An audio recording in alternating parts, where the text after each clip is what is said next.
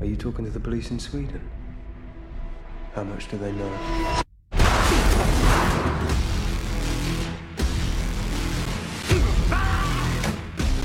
أهلا صدري تعالي ترجعي إلى الدولة الإسلامية. Listen, this whacker thing is fake. They fooled us. Yeah, these things happen. Everything she's told me is true. I'm sure of it. I'm going to die. I'm going to die.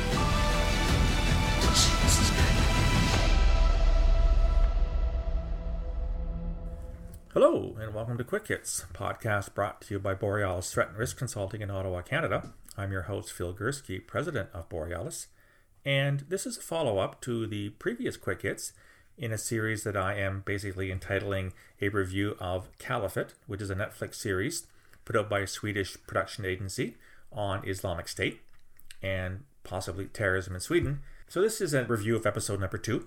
Again, uh, in keeping with the first episode, I want to look at how the episode unfolded, what was said about terrorism, what was said about ISIS, what was said about security intelligence, and weigh in on how well I thought it was portrayed, how accurate it was, and whether or not there were liberties being taken with the whole notion of counterterrorism. Episode two starts with a presentation in Belgium on an individual who is essentially outlining or underscoring the acts of genocide carried out by Islamic State. He refers to a couple of structures destroyed in Mauritania, in Egypt, and in Iraq and Syria. And this is completely consistent with ISIS. ISIS did engage in genocide against a whole number of people, not just in Iraq and Syria. The building in Mauritania is referred to as a, probably a Sufi shrine, and we do know that Islamic State in the Greater Sahara, whatever they call themselves these days, did in fact destroy buildings that belonged to other sects of Islam that they didn't agree with. Attacks in Egypt, ISIS, ISIS in the Sinai, the group that's fighting there, has engaged in several acts of terrorism against Coptic Christians, including beheading them, because of course they view Coptic Christians as kuffar, despite the fact that in the Quran, Christians are seen as Ahl al-Kitab, which is Arabic for people of the book. And finally, of course, the whole notion of the Yazidis is one that everyone knows quite well. And interestingly, just in Germany these days, there is a trial going on in Frankfurt of a twenty-seven-year-old man who is accused of being part of ISIS, and he has been charged with genocide in relation to the Yazidis. So the fact that Caliphate has chosen, at least in its initial scenes in episode two, to highlight Iraqi, or rather ISIS involvement in genocide against humanity is completely accurate and completely in keeping with what we know about the terrorist group. Well, we have to go to... It was a drone. There could be another one. We have to go to the shelter, huh? Are you afraid of dying? You know where it is, right? Oh, Mara, I can't. We have to go to the shelter. Pull yourself together. Uh-oh. Oh, Omar, can't we? Take it easy, Husam. We have to go to the shelter. Husam, we have to go. Sit back down. Husam, come on, come back. Come back. Husam, come back. Someone's back. I'll move on now to this character of Ibbe, who is a young man, appears to be Egyptian. And it, we, we, in episodes two, we see him continuing his recruiting and grooming of young women with whom he's in school in, in Sweden. He's showing them videos, he's showing them links, uh, he's teaching one Sule, uh, short for Suleika, how to pray. She comes from a secular family, a secular Muslim family, hasn't prayed since she was a child. He bought her a hijab, and essentially what Ibbe is trying to do is poison the minds of these young women. I'm guessing, and we'll see what happens in later episodes, I'm guessing that he's doing so to convince them to travel to Iraq and Syria and become ISIS brides. That's just a guess on my part. We'll see if I'm right. Sule is uh, is drinking the Kool-Aid. She definitely is starting to hate Sweden. She expresses a lot of disgust at what she sees around her. She's expressing uh, a lack of faith in the democratic system. Why why bother voting? It doesn't change anything. She's expressing that uh, Islamic law, Sharia law, should be superior to Swedish law. And it is now apparent that she is uh, having fights with her parents, who again are very secular Swedes. And she goes as far as to praise the attackers of Charlie Hebdo. Now, this was an attack a couple years ago, twenty sixteen, I believe, against the satirical French newspaper Charlie Hebdo in Paris. which had featured a bunch of cartoons that some Muslims, actually a lot of Muslims, saw as insulting in nature, and terrorists targeted Charlie Hebdo for assassination. And in fact, an attack was carried out against one of their offices in Paris, and many people were died. And so Sule is essentially agreeing that the men who carried out the terrorist attack were not terrorists, they were heroes. And you can see the tension with her family. I think this is very real. I certainly saw this in my career, whereby, you know, families had come to Canada to try to get away from all this kind of stuff, and sometimes their children reverted back, not just to the old ways, traditional ways, not just to the more, you know, fundamental sort of tenets of the faith, but were being drawn in by recruiters, by groomers, by influencers down a path of radicalization. So insofar as that really does happen, I think the producers did a good job of that. Hands by your ears, and then down to the floor. You see? Mm. And then we say when we're down there, Subhan. Subhan. Rabbi. Rabbi. Al-Allah. Al-Allah. Perfect. Okay. Allahu Akbar. Allahu Akbar.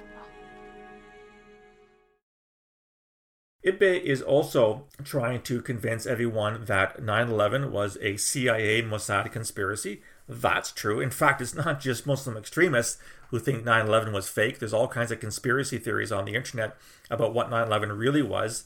I, I find it interesting that, you know, we're talking about conspiracy theories with nine eleven, and of course we're dealing with conspiracy theories about covid nineteen, which is something else I'm going to be addressing in a later podcast, not linked to this one. Ibbe is also continued to recruit these two white wankers, these two white guys that aren't very bright, and there's a short scene in which he's showing them how to use weapons. This, in fact, happened as well. A very famous case here in Canada, Toronto eighteen, back in two thousand five, two thousand six.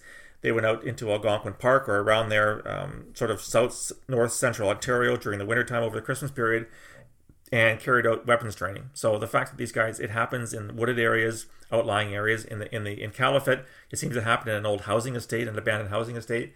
So that is extremely true as well.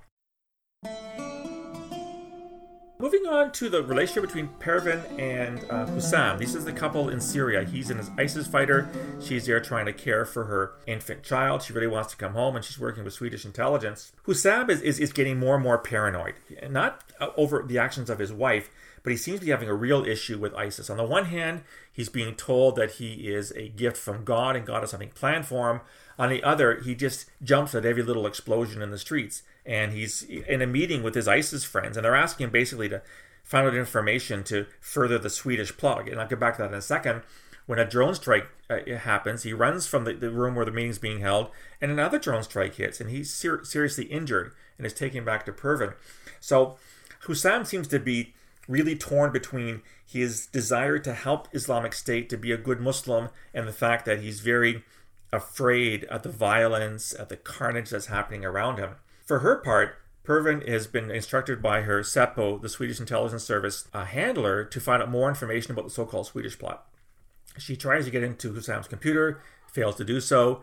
She does get access to his notebook, but his notebook, apparently she says he can't, her husband can't write, can't read the handwriting. So the Säpo handler tries to get her to photograph the pages, and it turns out the photographs are so bad because the cell phone is so bad. The cell phone that Pervin has is an old-style cell phone that isn't working very well. So eventually, the handler calls her, and they they start walking through the attack together, the attack planning, and Pervin finds out that a fertilizer bomb is being built. There are references to flights from Baghdad to Arlanda, which is the main airport in Stockholm, mentions of C four, and it looks like a massive five hundred kilogram bomb is going to be placed somewhere in Sweden at some point. I'll get back to Pervin at the end of this podcast. As far as Säpo was concerned, what they're doing is uh, there's a scene where they're, they're showed a link chart, a big board where, where people's names and photos are placed on, and, and they're trying to ascertain the relationship between these individuals in Sweden, and that's very, very accurate. We used to do link charts all the time at C S I S. Who's who in the zoo, who reports to whom, who's important, and this is the only way you figure out whether um, what you've got is serious or whether you got a bunch of, like, you know, wannabe wankers that aren't capable of organizing a piss up in a bar. So the fact that they, they're doing this and trying to reconstruct the intelligence that they have with respect to the network in Sweden is an extremely accurate portrayal of what an intelligence service does. So kudos to the directors on that one too. We also find out that Kalle, which is a colleague of Fatima, one of the Säpo agents, they're having a bit of a fling, it looks like, apparently was involved in another young lady from Sweden who they were trying to prevent from radicalizing, and it turns out they failed, and she ended up in Syria, and, and Kalle has some kind of problem with, I, with, with what happened. I, this I find interesting. I'm not sure that a security service does de-radicalization or pre-radicalization or counter-radicalization, so I'm not sure how accurate that is, but I can't speak for the for Säpo, the, the Swedish service. We didn't do any kind of that kind of work at C S I S, I can assure you, not the best of my knowledge. You know, they were glad and praised God when they attacked that paper in Paris, you know, Charlie Hebdo. What's wrong with that? Hmm? I think they were heroes. That whole thing was a violation of Islam. It degraded Muslims. It's a good thing they were killed. Anyway, moving to the very end of the episode, this, and this is really interesting, this is the da-da-da part. Uh, Pervin has just got off the phone with Fatima. She's told her about the fertilizer bomb. She's told her about the airports.